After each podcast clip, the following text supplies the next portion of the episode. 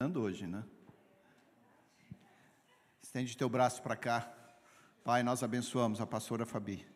Sabemos que a tua palavra, a palavra que o Senhor preparou no céu, e o Senhor já tem colocado no espírito, no entendimento, e através das palavras da pastora Fabiana, nós receberemos também de ti, do seu trono. Abençoa, Pai, o nosso coração, para que a gente possa receber tudo, absolutamente tudo que o Senhor tem para nós nesta manhã no nome de Jesus. Amém. Te abençoe, família. Amém. Bom dia, igreja. Gente, eu queria começar hoje contando para vocês um sonho que eu tive essa noite. Eu sei que às vezes a gente sonha coisas que a gente está é, tá preocupado, né? E eu tenho certeza que é tão natural que de quinta para sexta eu sonhei com bazar a noite inteira. E de sexta para sábado também eu sonhei com bazar a noite inteira. Mas seria natural também eu sonhar essa noite com a ministração. Afinal de contas, a gente acaba ficando né, é, um pouco preocupado. Mas eu achei bem interessante, até contei para o Esdras de manhã, como que, que foi esse sonho e o que, que Deus me falou nesse sonho. Por isso eu sinto de compartilhar com vocês. Nesse meu sonho, eu estava aqui falando, né, ministrando, e aí tinha uma televisão aqui, e essa televisão estava muito alta, e o pessoal da mídia não conseguia baixar o volume dessa televisão. E aí eu falei assim, eu vou continuar falando, eu vou continuar ministrando mesmo assim, porque enquanto isso eles vão tentando diminuir o som. Mas é lógico que estava muito difícil, porque eu falava e o som da TV era mais alto, e as pessoas começaram a, a conversar entre si, a querer ajudar, tal, e aí não conseguia prestar atenção. E no sonho eu virei para Deus e falei: Senhor, não está dando, não vai dar para falar desse jeito. E Deus falou assim: Mas é assim mesmo. Durante muitas vezes eu tento falar e vocês não me ouvem. O barulho do mundo não deixa com que vocês consigam me ouvir. É assim mesmo. E eu acordei, orei muito por isso. Eu falei, Senhor, que o Senhor cale a voz do mundo, que o Senhor cale as preocupações, que o Senhor cale a ansiedade de cada um, para que as suas palavras sejam ouvidas, não as minhas palavras, porque eu sempre falo isso. De mim não há nada para compartilhar com vocês, mas que eu possa ser usada como um canal de bênção realmente para que Deus possa falar aquilo que Ele quer nos ensinar. E eu acho que foi isso que Ele quis me dizer no sonho também, né? Bom, nós vimos, estamos aqui nessa série, né, de falar a respeito de siga o líder. E nós começamos com a P falando a respeito de algumas características. Né? Ele trouxe sete características, dentre tantas que tem, ele trouxe sete características do líder, do nosso líder Jesus. A Ju trouxe para a gente né, como a gente precisa focar os nossos olhos na luz de Cristo e não nas dificuldades, na tempestade, para a gente poder sair das trevas, a gente precisa focar os nossos olhos naquilo que é maior. E o, o pastor Marcelo trouxe para a gente, na semana passada, Jesus como nosso precursor, aquele que colocou a âncora no lugar santo dos santos, né? e que, a gente, que é lá o nosso lugar, é lá o nosso o nosso foco. E o que, que Deus colocou no meu coração hoje para completar essas ministrações? A gente já entendeu as características dele, onde ele nos quer, é, o que, que a gente precisa colocar os nossos olhos. E aí hoje é como que a gente está fazendo isso? Quem realmente a gente está seguindo e como seguir realmente o nosso líder? O pessoal da mídia até fez essa essa brincadeirinha aí, que eu falei mais ou menos para a Camila qual que era a intenção. Quem realmente estamos seguindo? A, a palavra seguir para nós hoje, né, ser seguidores, é uma palavra bem atual para nós, né, por conta disso daí, das redes sociais, né? Então a gente segue muitas pessoas, a gente segue muitos perfis. Todo mundo aqui, eu acho que tem, né, alguma rede social e está seguindo alguém, está seguindo algum perfil. Normalmente a gente segue amigos, pessoas conhecidas, algum perfil que a gente gosta, né, de algum tema, de algum assunto que a gente gosta, e a gente escolhe. A gente escolhe quem a gente segue. Ninguém aqui segue alguém que não escolheu apertar ali e seguir. Não aparece ninguém. Aparece até algumas sugestões. Você só segue se você escolher seguir. Não é isso? E dentro desse contexto aí, a gente segue para quê? Para que que a gente segue alguém numa página do Instagram, por exemplo? A gente segue para poder aprender, para poder aprender alguma coisa, dependendo de que a gente segue. A gente tem isso no Instagram, não tem? Só para saber as coisas que estão acontecendo. Então, essas são as razões dos nossos, é, das, das nossas escolhas para seguir alguns perfis do Instagram. E o que, que eu trago aqui, gente, que Deus colocou muito no meu coração a respeito de, de seguidor, que é algo que a gente tem muito claro na, na nossa atualidade, na nossa realidade hoje. Como a gente segue os perfis no Instagram, né? A gente curte, a gente compartilha algumas coisas, a gente comenta, faz comentários aqui do que é interessante. E aí me veio essa analogia: será que a gente tem seguido Jesus desse jeito? como se fosse uma página do Instagram? Será que a gente tem curtido as mensagens de Jesus desse jeito? Tipo, puxa, que legal, falou características de Jesus, de Jesus. Que lindo, curti, legal, né? Bem legal o que ele falou. Ah, a gente precisa tirar os nossos olhos da tempestade, vou salvar essa mensagem, porque é legal essa mensagem, eu preciso dela em alguns momentos da minha vida, salvei. Ah, Jesus é o nosso precursor? Adorei. Nossa, Jesus é lindo, né? Ai, Jesus lindo, amo, te amo, maravilhoso. Ah, vai ter uma live de Jesus. Domingo, dez e meia da manhã, tem uma live. Vai lá, abre, assiste a live, sai de lá feliz. Nossa, que live maravilhosa! Jesus é lindo mesmo. E assim vai. Será que a gente tem seguido Jesus desse jeitinho aí? Como se fosse um perfil do Instagram? A gente só curte, a gente compartilha. Algumas coisas a gente até fala, ah, acho que eu vou, vou fazer igual, acho que é bacana o que ele está falando. Ah, mas tem umas coisas também que ele posta que eu nem concordo tanto. Tem umas coisas que está lá que, ah, perdoa 70 vezes 7. Está de brincadeira? Impossível. Até comenta lá, não, não dá, é difícil. É fácil lá na igreja, mas quando eu vou para o mundo, no meu trabalho, é difícil. Ah, isso aí não dá, não. A gente é crítico. Será? Não estou falando que ninguém aqui é, tá? Só estou levantando algumas hipóteses que podem vir a acontecer. O desafio aqui é a gente realmente parar para refletir de que maneira a gente escolhe estar seguindo Jesus. Porque o nosso hábito, hoje em dia, nessa realidade, é seguir, é, é seguir as pessoas e os perfis desse jeito. A gente só precisa tentar agora com essa reflexão que Deus está trazendo aqui para a gente, de como a gente está seguindo Jesus, quando a gente diz que é seguidor de Jesus, e como a gente segue uma página do Instagram, para ver se a gente, de repente, não está misturando as duas formas. Só que quem responde isso é o nosso próprio Jesus, né? é o nosso próprio líder que a gente está escolhendo seguir, se é que a gente está escolhendo seguir. Cada um aqui é que vai se avaliar, né? Eu, eu ouço essa palavra e ela falou muito comigo durante toda essa semana e eu estou trazendo algo para compartilhar que Deus falou comigo, me chamou minha atenção e eu tenho é, é, tentado me transformar a partir dessa palavra. Então, eu só estou compartilhando aquilo que, que Deus falou para mim e que eu vou tentar mudar em relação a isso. Olha o que, que Jesus nos diz em Lucas, no capítulo 14 e no versículo 27 ele não, Jesus não dá uma, uma opção para nós. Ele não fala, se você quiser seguir, você pode fazer o seguinte. Ele não dá uma opção, tá? Para quem quer ser seguidor, ele dá uma condição. Então, se você está aqui hoje, ouviu todas essas ministrações e falou, legal, eu sou seguidor, eu quero ser, tem uma condição que Jesus nos deu, não é, não é opção. Olha o que ele fala aqui. Uma grande multidão ia acompanhando Jesus. Este, voltando-se para ela, disse: Multidão, vamos supor que nós somos todos multidão aqui.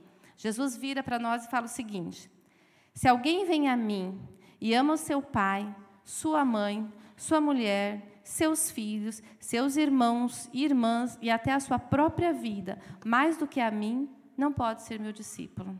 Algumas versões falam não pode ser meu seguidor. E aquele que não carrega a sua cruz e não me segue, não pode ser meu discípulo. Forte, né? Essa mesma passagem, ele fala em Mateus e Marcos também. Eu vou ler só mais uma, embora diga realmente, o, o propósito é o mesmo. Mateus 10, capítulo 10, versículo 37 e 38. Uh, 37 e 38. Quem ama seu pai ou sua mãe mais do que a mim, não é digno de mim. Quem ama seu filho ou sua filha mais do que a mim, não é digno de mim. E quem não toma sua cruz e não me segue, não é digno de mim. Gente, eu não sei quantos de vocês já parou, só para completar, em Marcos 8, 34 fala a mesma coisa também. São os, os, quatro, os quatro livros falam a mesma, passam a mesma passagem, acrescentando algumas coisas. É, em Lucas, ele fala do pai, da mãe a si mesmo. E aqui ele fala que você, em Marcos 8, 34, negue a si mesmo. Então, você não pode amar mais seu pai, sua mãe, seus irmãos. E no, em Marcos, ele acrescenta: negue-se a si mesmo. Eu ia falar que eu não sei quantos de vocês já se, já se pegaram nessa passagem, porque eu já parei muitas vezes e já fiquei meio assim, poxa, é, aquele que ama seu pai, sua mãe, a gente ama muito, pai, mãe, filho, irmãos, não ama? A gente ama muito. Como é que pode falar que se eu amar mais, eu não sou digno de ser seguidor de Jesus? É muito forte. Mas aí ele volta simplesmente no primeiro mandamento. E qual é o primeiro mandamento? Aquele que ele diz que é o mais importante: amar a Deus sobre todas as coisas. E ao próximo como a ti mesmo. Amar a Deus com toda a tua alma, com todo o teu coração, com todo o entendimento. É só isso que Jesus está dizendo aqui. Ele está dizendo que a gente precisa, para ser seguidor dele, seguir o primeiro mandamento, que é o mais importante. Ele não está dizendo que não é para a gente amar pai, mãe, irmãos, que é para a gente virar as costas para todo mundo e cada um que se vire. Não, ele está dizendo que o amor a Deus tem que ser maior. Que o amor a Ele tem que ser maior do que todo esse amor. Porque se a gente ama a Deus sobre todas as coisas, esse amor que vai estar em nós, a gente vai amar a nossa família também. Agora, de uma forma bem prática, se a gente for pensar, eu não vou abrir mão dos princípios e valores que eu tenho, que eu sei que são os que agradam o coração de Deus, para agradar o meu pai, a minha mãe, ou os meus filhos, ou os meus irmãos. Acho que de uma forma bem prática, é isso. É, alguém me pede, a minha mãe me pede para fazer uma coisa que eu sei que não é correta, que não vai agradar o coração de Deus, que não está dentro dos valores, dos princípios de Deus. Mas eu vou fazer porque minha mãe está pedindo? Não vou eu vou desagradá-la, talvez ela fique triste comigo. Mas o meu amor e o meu temor a Deus é maior do que o meu amor pela minha mãe.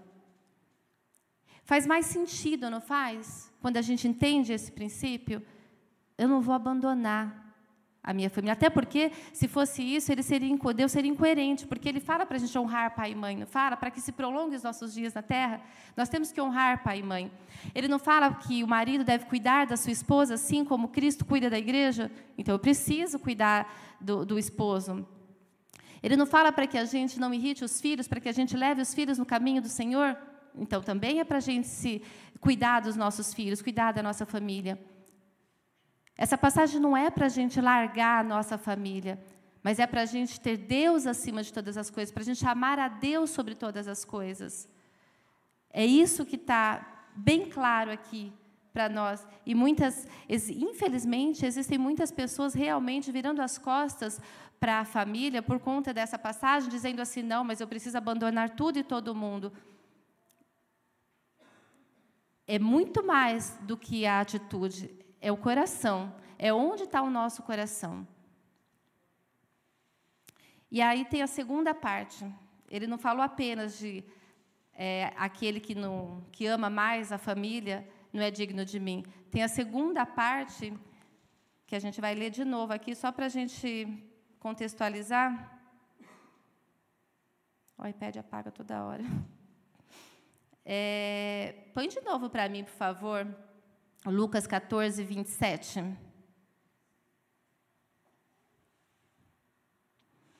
Aquele que não carrega a sua cruz e não me segue, não pode ser meu discípulo. Aquele que não carrega a sua cruz e não me segue. Em Mateus 10, 38, está aqui, eu vou ler, tá?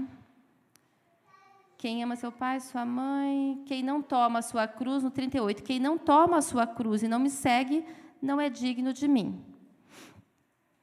E aí no Lucas 9, 23, tem uma forma mais, mais profunda ainda. Lucas 9, 23. Jesus dizia a todos: se alguém quiser acompanhar-me, negue-se a si mesmo, tome diariamente a sua cruz. Essa palavra é importante a gente observar. Tome diariamente a sua cruz. É, hoje em dia, para nós, a cruz ela traz essa, essa lembrança de, de sacrifício, de graça, de amor, não é? Do sacrifício de Deus, de, de Jesus. Então, assim, ela, ela nos traz essa, essa menção de graça e de amor. Você imagina que no primeiro século a cruz ela significava dor. Ela era uma morte dolorosa, porque todos os as pessoas que eram executadas de morte na cruz, crucificadas, elas carregavam a sua cruz, que era o seu objeto onde eles seriam crucificados. Então, o, o, condenado pegava a cruz e carregava. A gente lembra muito isso de Jesus, lógico, né? e é para lembrar mesmo, mas era algo comum naquela época.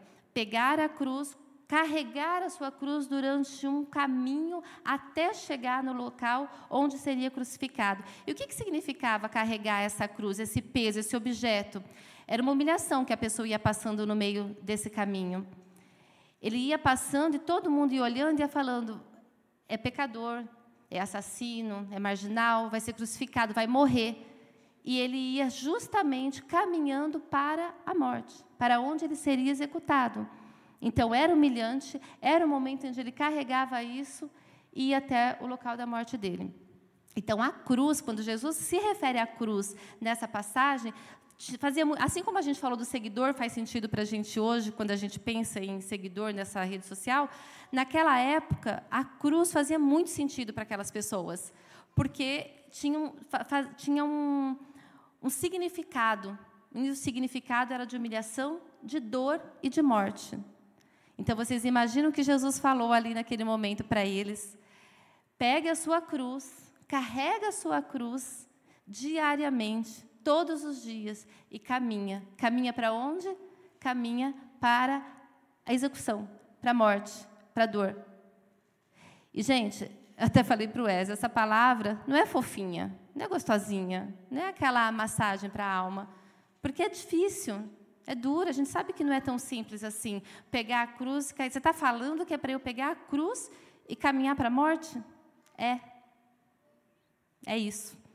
E foi isso que o Marcelo trouxe também bem claro a semana passada. Eu acho que essa palavra até vem a completar aquilo que ele já falou, porque é isso mesmo. E o que, que eu mato quando eu vou caminhando com a minha cruz? Eu vou matando as minhas vontades, o meu desejo, aquilo que eu acho que é importante, para fazer a vontade de quem? Daquele que é o meu mestre, daquele que é o meu líder, daquele que eu estou seguindo. É assim, por mais que seja difícil. Pegue a sua cruz e me siga. Em Lucas 9, 24 e 25, fala o seguinte, Lucas 24, Lucas 9, desculpa, 9, versículo 24. Pois quem quiser salvar a sua vida, a perderá. Mas quem perder a sua vida por minha causa, este a salvará. Pois que adianta ao homem ganhar o mundo inteiro e perder ou destruir a si mesmo? Perder-se ou destruir-se a si mesmo. Queridos, seguir Jesus com uma página do Instagram, a gente está vivendo do nosso jeito, fazendo as nossas vontades. A gente faz aquilo que nos agrada. A gente até desliga quando a gente cansou. Seguir Jesus como com a condição que ele nos dá é abrir mão das nossas vontades, é abrir mão do nosso querer, é abrir mão daquilo que a gente acha que é importante para fazer aquilo que a gente está aprendendo, que a gente está entendendo, que Jesus nos ensina. É muito além do que achar legal, é muito além do que vir no culto de manhã, se encher da palavra, falar, poxa, era isso que eu precisava ouvir hoje, embora e vida que segue. O convite de Jesus e a condição para que a gente o siga vai um pouquinho mais além. Mas se a gente continuar, se a gente quiser continuar seguindo Jesus dessa forma, a gente vai continuar agindo como a multidão que sempre seguiu Jesus. Porque Jesus era atraente, Jesus fazia coisas maravilhosas, Jesus fazia aqueles milagres todos e falava palavras que realmente impactavam as pessoas. Então as pessoas o seguiam, muitas pessoas o seguiam. Eu estava vendo, numa, lendo numa pesquisa, que existem 170 milhões de seguidores de Jesus só no Brasil. Só está atrás dos Estados Unidos e de um outro aqui que eu esqueci, mas são está em terceiro lugar. No mundo, gente, são mais de 2 bilhões de seguidores de Jesus. Será que são seguidores ou será que são multidões?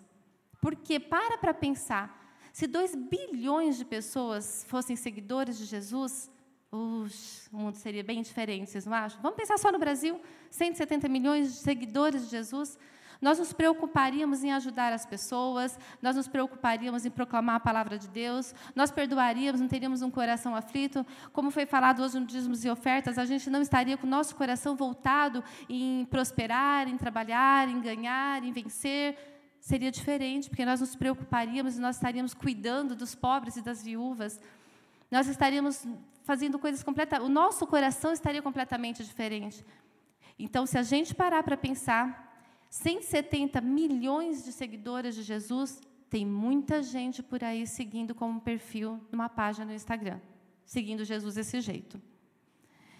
Eu peguei até alguns exemplos aqui, é, que está em Lucas 5, de 1 a 8, quando Jesus encontrou um discípulo que tinha passado, dois barcos que tinham passado a noite inteira é, pescando e não conseguiram pescar nada. E aí Jesus foi e falou: coloca a rede daquele lado que ali vocês vão conseguir. E eles assim fizeram e a rede se encheu de peixes e eles ficaram maravilhados e puderam distribuir peixes para todo mundo. Lembra dessa passagem? Naquele momento ali, o que, que eles fizeram? Jesus falou para eles: agora vocês serão pescadores de homens, sigam-me. Veja só, eles tinham acabado de receber uma baita de uma bênção. Os peixes que eles passaram a noite inteira para pescar não conseguiram, mas quando Jesus pôs a mão, um monte de peixes apareceram. E aí Jesus falou: larga toda essa bênção que eu acabei de te dar e vem, que agora você vai pescar outra coisa. O que, que eles fizeram? Eles olharam tudo aquilo que era bom, que era o que eles queriam, e, e a palavra de Deus fala claramente: eles largaram e eles seguiram Jesus. O que, que eles escolheram fazer? Eles escolheram ficar com a bênção que Jesus deu para eles, ou eles escolheram seguir aquele que deu a benção, o abençoador. Eles escolheram seguir o abençoador. Como seguidor, é isso que a gente precisa aprender a fazer. Não estou falando para largar tudo. Eu estou falando onde é que está o nosso coração. E muitas vezes, como um seguidor de, de página de, de, Instagram, a gente só quer as bênçãos de Jesus. A gente não quer andar com Ele. A gente quer o que Ele pode nos dar. Outra coisa que eu separei aqui, em Mateus 14, 19, que fala aquela passagem a respeito da multiplicação dos pães. Que eles estavam lá com uma multidão e Jesus se compadeceu e falou: Essa multidão está com fome. E os discípulos disseram: Onde a gente vai arrumar pão? Então eles pegaram os pães e os peixes que tinham, Jesus multiplicou. E olha que detalhe: está escrito que Jesus entregou os pães e, o, e os peixes que ele multiplicou, entregou para os discípulos e estes fizeram o quê? Serviram toda a multidão. Como um seguidor de Jesus, eles serviram, eles entregaram, eles pegaram aquilo que eles receberam e eles serviram a multidão. E uma multidão, os seguidores de Instagram fazem só o quê? Senta e espera ser servido. São algumas, alguns exemplos, e existem vários na Bíblia, não dá para colocar todos, mas existem vários exemplos, e esses são alguns, de como, como verdadeiramente aquele que ama a Deus sobre todas as coisas, pega a sua cruz diariamente e segue, o que vai fazer? São essas coisas. Eu vou servir e deixar de querer apenas ser servido. Eu vou buscar o abençoador e deixar de querer apenas as bênçãos dele. E servir, gente, é muito mais gratificante do que ser servido. Mas isso a gente só consegue fazer quando a gente tem o amor de Deus em nós, quando a gente busca o amor dele em nós, quando a gente passa a alimentar esse amor a Deus sobre todas as coisas. Porque por nós mesmos, pela nossa carne, pelo nosso é, jeito de ser tão pecaminoso, a gente não consegue. A gente precisa do amor dele em nós para que a gente possa começar a fazer as coisas por amor, a servir por amor. Porque quando a gente faz por obrigação, a gente está fazendo para o nosso eu mesmo. É, eu acho que foi ontem, eu estava conversando ali com a Evelyn, inclusive, e a gente estava falando sobre isso. Muitas vezes a gente faz as coisas na igreja para receber elogio, para receber reconhecimento né, dos pastores ou das pessoas como um todo. E se a gente não recebe, a gente fica triste. E aí, então, significa que a gente não está fazendo para Deus, a gente está fazendo para o homem. E se a gente tiver reconhecimento de homem, então a gente não precisa do reconhecimento de Deus. E isso daí se torna uma obrigação. Porque se a gente não, não recebe esse reconhecimento que a gente espera, a gente vai ficar decepcionado, desiludido. Até ontem comentei com a Evelyn, a Ju nem sabe disso. Mas logo que, sei lá, acho que com dois anos que eu estava frequentando a igreja, a gente estava arrumando o Ministério Infantil, eu, a Simone e a Silvia, lá na igrejinha, lá de cima, no centro de apoio, naquela que era bem pequenininha, quando abriu o mar, chegaram lá com as crianças pititiquinhas. E a gente passou a tarde inteira, a gente arrumou, a gente recortou, colocou coração, colocou balão, fez painel, fez tudo. Passei a tarde inteira do sábado fazendo. Domingo, começou o culto. E eu estava lá, tipo, o que, que vão falar da sala das crianças? A Ju passou, cumprimentou, deu bom dia, entrou, não falou nada. Não falou nada. Gente, eu fiquei numa decepção. Eu e a Simone, eu falei assim, você viu que ela não falou nada? Você viu que ela não falou nada? Ela não falou nada. Ou seja, nós não estávamos fazendo aquilo para Deus. A gente estava fazendo para chamar a atenção da Ju e do Marcos. A gente estava fazendo para que eles elogiassem a gente, para que eles falassem: Nossa, esses caras sábado inteiro aqui fazendo. Não é, não era, não é, o nosso coração não estava correto diante daquilo. E a gente aprendeu, né, Si? A, a Ju também aprendeu, ela elogia bastante. Mas independente do elogio dela, independente do elogio dela, a gente aprendeu que realmente as coisas são para Deus. Ontem eu também estava pensando sobre isso quando a gente terminou o bazar. E a gente estava aqui ao meio, uma hora, né? Era 1 e 12, lotado de coisa aqui na igreja, e não tinha ninguém para ajudar a tirar da igreja. Eu falei, gente do céu, Fernanda, como que a gente vai arrancar tudo isso daqui só nós duas? Já tinha passado quinta-feira até 11 horas da noite com a Luana e com a, com a Leni, sexta-feira o dia inteiro trabalhando, sábado aqui, eu falei, e agora? Vamos ter que tirar tudo isso daqui daqui. Aí chegou Marcos e Ju, ajudaram a gente a colocar tudo lá para dentro, arrumar. E aí passa no coração aquela coisa assim, puxa vida, ninguém, ninguém mais vem ajudar. E depois à noite, eu nem falei com a Fê, que não deu tempo, eu comecei a contar, eu falei, nossa, mas pelo menos umas 12 pessoas passaram por aqui ajudando. E tudo bem, então. Não, cada um tem seu trabalho, cada um tem seu ministério, cada um tem suas coisas. Às vezes você não estava aqui ontem, mas todos os sábados você está aqui, por exemplo, no louvor, é, e eu não estou. Então, assim, cada um tem o seu, a sua forma de servir, o seu momento de servir, e tudo bem. E a gente precisa trabalhar o nosso coração para que a gente entenda que o que a gente está fazendo é para Deus, não é para homens, porque senão a gente decepciona e a gente fica sempre correndo atrás de buscar uma aprovação de homens. E isso é muito decepcionante. Bom, qual é a parte boa disso, né? Porque negar as pessoas que a gente ama aqui, amar a Deus sobre todas as coisas, carregar a nossa cruz diariamente, que a gente já entendeu o que significa matar as nossas vontades, morrer para nós mesmos e buscar todos os dias fazer a vontade de Deus e não a nossa. Isso não é fácil. Qual é a parte boa disso? Existe uma promessa, queridos. Uma promessa que está em João 8, 26. Eu quero ler para vocês. João 8, 26.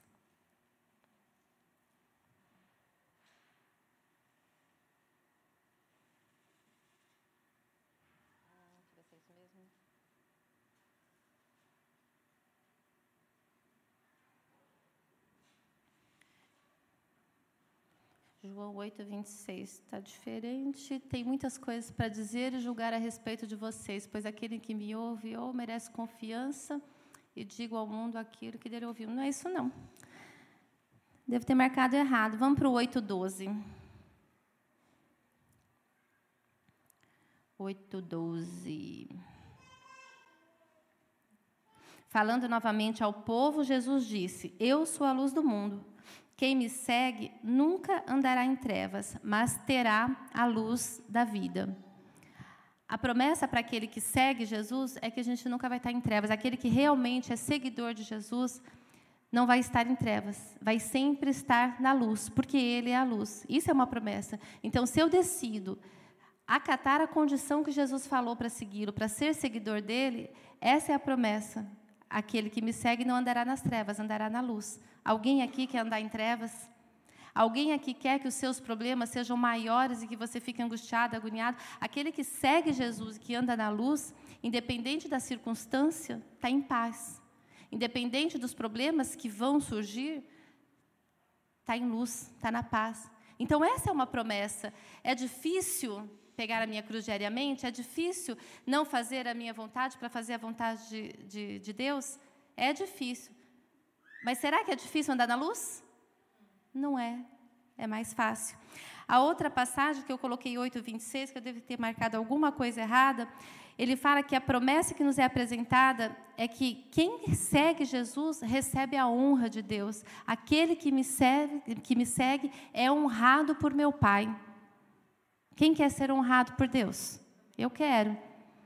Então, assim, vamos olhar a parte boa também, a promessa que existe porque existe um galardão para aqueles que decidem ser seguidor, amar a Deus sobre todas as coisas, negar-se a si mesmo e fazer a vontade de Deus e não mais a nossa. Porque se, se a gente fizer isso, a nossa vontade vai passar a ser a vontade de Deus e não mais a nossa. É uma. 12, 26? Então vamos ler já. João 12, 26. Eu troquei então os números, né? 12, 26. Ó. Quem me serve precisa seguir-me, e onde estou, o meu, o meu servo também estará. Aquele que me serve, meu Pai o honrará. Olha que lindo, gente. Quem me serve precisa seguir-me, e onde estou, o meu servo também estará. Aquele que me serve, meu Pai o honrará. São duas promessas maravilhosas, então, né? A honra de Deus e andar na luz. Isso tudo supera a dificuldade que a gente acha que é seguir a Deus e não fazer as nossas vontades. Bom, eu até coloquei aqui se der tempo, né? Mas eu falo rápido, sempre dá tempo. Filipenses, eu vou ler para você. Por que, que eu vou ler para vocês Filipenses, gente? Por quê? A gente já entendeu que é muito clara essa parte, né? Que se a gente quiser ganhar a nossa vida, o que, que é ganhar a nossa vida? Ganhar a nossa vida é fazer as nossas vontades, não é? É fazer as coisas do nosso jeito. É correr, correr, correr, matar um leão por dia para a gente poder conseguir conquistar as coisas que a gente almeja. É isso, fazer a nossa vontade, é ganhar a nossa vida, ganhar a nossa alma. Como a passagem que foi lida aqui no, no que o Wesley leu aqui agora, a respeito do, do rapaz que encheu os celeiros dele lá e não tinha mais onde guardar. Então, ganhar a nossa vida é isso. O que, que adianta ganhar a nossa vida e perder a nossa alma? Não é? É, é, é simples assim. E em todas essas passagens que eu li falando sobre a cruz, no final ele fala isso, né? O que, adianta a gente ganhar a nossa vida inteira e perder a nossa alma? Que preço tem a nossa alma? Que preço alguém pode pagar por isso? E não é fácil, acabou. Isso aí não tem a menor dúvida. Mas Paulo, que sabe muito bem o que a gente passa, porque ele passou também, eu vou ler inteiro, tá bom? Porque eu disse que se não desse tempo eu não lia, mas eu, como dá tempo, eu vou ler inteiro. Filipenses 3, Paulo estava aqui falando para os filipenses exatamente sobre essa luta da carne, sobre você alimentar o teu espírito, sobre você estar próximo de Deus, para você não fazer as suas vontades. E a gente sabe tudo que Paulo passou, né? o tanto de, de perseguição, o tanto que ele era religioso e o que aconteceu na vida dele.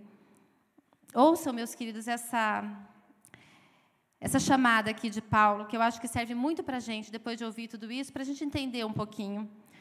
Finalmente, meus irmãos, Alegre-se no Senhor. Vocês imaginam que todo mundo que está ouvindo isso ouviu coisas parecidas com o que a gente falou aqui agora. Alegre-se no Senhor. Escrever de novo as mesmas coisas não é cansativo para mim e é uma segurança para vocês. Cuidado com os cães. Cuidado com esses que praticam o mal. Cuidado com a falsa circuncisão, pois nós é que somos a circuncisão. Nós que adoramos pelo Espírito de Deus, que nos gloriamos em Cristo Jesus e não temos confiança alguma na carne, embora eu mesmo tivesse razões para ter tal confiança. Se alguém pensa que tem razões para confiar na carne, eu ainda mais. Circuncidado no oitavo dia de vida, pertencente ao povo de Israel, à tribo de Benjamim, verdadeiro hebreu quanto à lei, fariseu quanto ao zelo, perseguidor da igreja quanto à justiça que há na lei, irrepreensível. Esse é Paulo. Por isso que ele fala que na carne ele é o que mais tem. Mas o que para mim era lucro, passei a considerar como perda. Por causa de Cristo. Gente, aquilo que a gente está achando que é o mais importante, que a gente passe como seguidor e a, obedecendo a condição que Jesus nos dá, a entender que é perda e não ganho. Mais do que isso, considero tudo como perda comparado com a suprema grandeza do conhecimento de Cristo Jesus, meu Senhor, por quem perdi todas as coisas. Eu as considero como esterco para poder ganhar Cristo e ser encontrado nele, não tendo a minha própria justiça, que procede da lei, mas a que vem mediante a fé em Cristo. A justiça que procede de Deus e se baseia na fé Quero conhecer Cristo, o poder da sua ressurreição e a participação em seus sofrimentos, carregar a cruz diariamente, tornando-me como ele em sua morte, para de alguma forma alcançar a ressurreição dentre os mortos. Não que eu já tenha obtido tudo isso. Isso, isso eu falo igualzinho a Paulo, tá, gente? Não que eu já tenha obtido tudo isso ou tenha sido aperfeiçoado, mas prossigo para alcançá-lo, pois para isso também fui alcançado por Cristo Jesus. Para isso nós fomos alcançados por Cristo Jesus. Se nós realmente entendemos e cremos nisso, que nós somos alcançados para Cristo Jesus, nós simplesmente precisamos caminhar para o alvo. Caminhar para o alvo que nós sabemos qual é. Nós já estamos entendendo qual é o alvo. É difícil. Ninguém está falando que é fácil, mas a gente já sabe qual é o alvo. Irmãos, não penso que eu mesmo já o tenha alcançado, mas uma coisa faço. Esquecendo-me das coisas que ficaram para trás e avançando para as que estão adiante, prossigo para o alvo a fim de ganhar o prêmio do chamado celestial de Deus em Cristo Jesus. Todos nós que alcançamos a maturidade devemos ver as coisas dessa forma. E se em algum aspecto vocês pensam de modo diferente, isso também Deus esclarecerá. Gente, olha isso. Se alguém aqui está ouvindo essa mensagem e fala assim: ah, não, não acho que seja bem assim, não entendo dessa forma, tudo bem. Deus vai esclarecer. Não sou eu, e nenhum dos pastores, e, e ninguém. Deus vai esclarecer se você pensa diferente. Busca, ora. Tão somente vivemos de acordo com aquilo que já alcançamos. Aquilo que você já entendeu, aquilo que eu já entendi, vai fazendo. Talvez você não consiga fazer tudo ainda e nem eu. Talvez a gente ainda não tenha alcançado a plenitude. Muito provavelmente não. Mas vai fazendo aquilo que você já entendeu. Vamos fazendo aquilo que a gente já alcançou. É de passo em passo, é no processo. Irmãos, sigam unidos ao meu exemplo e observem os que vivem de acordo com o padrão que apresentamos a vocês. Pois, como já disse repetidas vezes, e agora repito com lágrimas, há muitos que vivem como inimigos da cruz de Cristo. O destino deles é a perdição, o seu Deus é o estômago e eles têm orgulho do que é vergonhoso, só pensam nas coisas terrenas. A nossa cidadania, porém, está nos céus, de onde esperamos ansiosamente o Salvador, o nosso Senhor Jesus Cristo. Pelo poder que o capacita a colocar todas as coisas debaixo do seu domínio. Ele transformará os nossos corpos humilhados, este que pega a cruz diariamente e segue, sendo humilhado no percurso, tornando semelhante ao seu corpo glorioso. Esse é o foco, a vida eterna em Jesus Cristo. Amém? Eu não preciso falar nada, porque Paulo já falou tudo. E o que ele falou é, é um conselho tão presente, tão real, tão atual, não é, gente? Porque eu tenho certeza que todos nós aqui pensamos exatamente isso. Que é difícil, que a gente está no processo, que não é fácil. E por mais que a gente fale da boca para fora, que a gente mata as nossas vontades, que a gente abre mão do nosso querer e que a gente pega a nossa cruz, a gente sabe que na prática, às vezes a gente vai tropeçando, né? Vai tropeçando, tropeçando, tropeçando. Então, o que Paulo diz aqui para a gente não é para a gente se acomodar, né? não é um conforto tipo assim, ah, tá bom, Paulo disse que tudo bem. Não, ele não está dizendo que tudo bem. Ele está dizendo para a gente poder rumar para o alvo, aquele que a gente está olhando e está falando, é difícil, mas esse é o alvo que eu quero alcançar. Esse é o alvo. A gente precisa tirar os olhos das coisas terrenas. Lembra daquela passagem que Pedro, é, que Jesus está contando que ele vai ser crucificado e Pedro fala para ele: para de falar isso, não fala não. E ele fala: Afasta-te de mim, Satanás. Você está com os olhos nas coisas do mundo, você não está olhando para o alto. Então, muitas vezes a dificuldade está porque os nossos olhos permanecem nas coisas terrenas. O convite de Deus é para que a gente coloque os nossos olhos nas coisas do alto e para que a gente deixe de segui-lo como uma página no Instagram, como um perfil de uma página de Instagram. É muito mais do que curtir, compartilhar salvar aquilo que a gente acha gostosinho ou comentar algumas coisas que a gente concorda ou deixa de concordar. Seguir Jesus é amá-lo sobre todas as coisas. Pegar a nossa cruz diariamente, matar as nossas vontades e rumar para o alvo. Amém? Vamos orar sobre isso? Senhor, nós te agradecemos, Pai. Te agradecemos porque o Senhor nos ensina, Pai, todos os dias. Te agradecemos porque o Senhor nos exorta, porque o Senhor nos conforta, porque o Senhor nos chama atenção para que a gente possa viver nesse mundo, não pertencendo a este mundo, Senhor. E o Senhor, com esse coração maravilhoso, entende o quanto é difícil, Pai, matar a nossa carne. Mas nós sabemos, Pai, que quando nos unimos a Ti, Senhor, quando entendemos essas verdades, Pai, entramos no processo e buscamos, Senhor Deus, matar as nossas vontades, abdicar dos nossos desejos para fazer aquilo que agrada o teu coração, meu Pai. Senhor, eu oro, Pai, para que cada um de nós aqui entenda cada vez mais, Senhor Deus, absorva cada vez mais essa palavra, Pai. Assim como o Senhor me disse nessa noite, que muitas vezes o Senhor fala conosco que o barulho do mundo faz com que a gente não consiga te ouvir e não consiga te entender. Pai amado, eu oro, Pai para que o barulho do mundo se cale, meu Pai, para que a gente entenda que muito mais difícil do que abrir mão das nossas vontades é viver nas trevas, Senhor Deus, é viver longe de Ti, é viver longe daquele que traz, Senhor Deus, a paz, o conforto e o entendimento, Senhor Deus. Muito mais difícil do que abrir mão das nossas vontades é viver longe de Ti, Senhor Deus. Isso nós não queremos de forma alguma, Pai. Por isso nós oramos e te pedimos. Vem, Senhor Deus Acalenta o nosso coração, Pai. Motiva-nos, Senhor, a te buscar todos os dias, Pai. Que a gente possa acordar de manhã, Senhor, sentir a tua presença, olhar para ti e dizer: Senhor, esteja conosco, Pai. Nos ajude nesse processo de carregar a cruz, Senhor.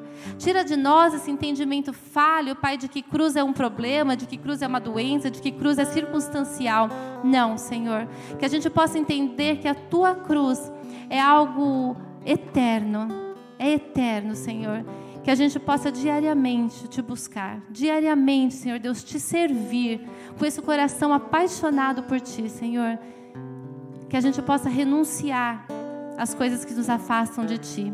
Que a gente possa sacrificar, Senhor Deus, as nossas vontades, os nossos desejos para Te servir. Senhor, nós agradecemos o Teu amor, Pai, agradecemos o Teu coração por nós, Senhor Deus. Te agradecemos porque o Senhor tem paciência e misericórdia e nos ensina todos os dias, Senhor.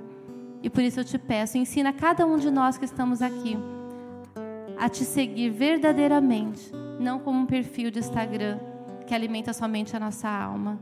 Queremos ser alimentados por ti, Senhor Deus, no nosso espírito. Eu já te agradeço em nome santo de Jesus.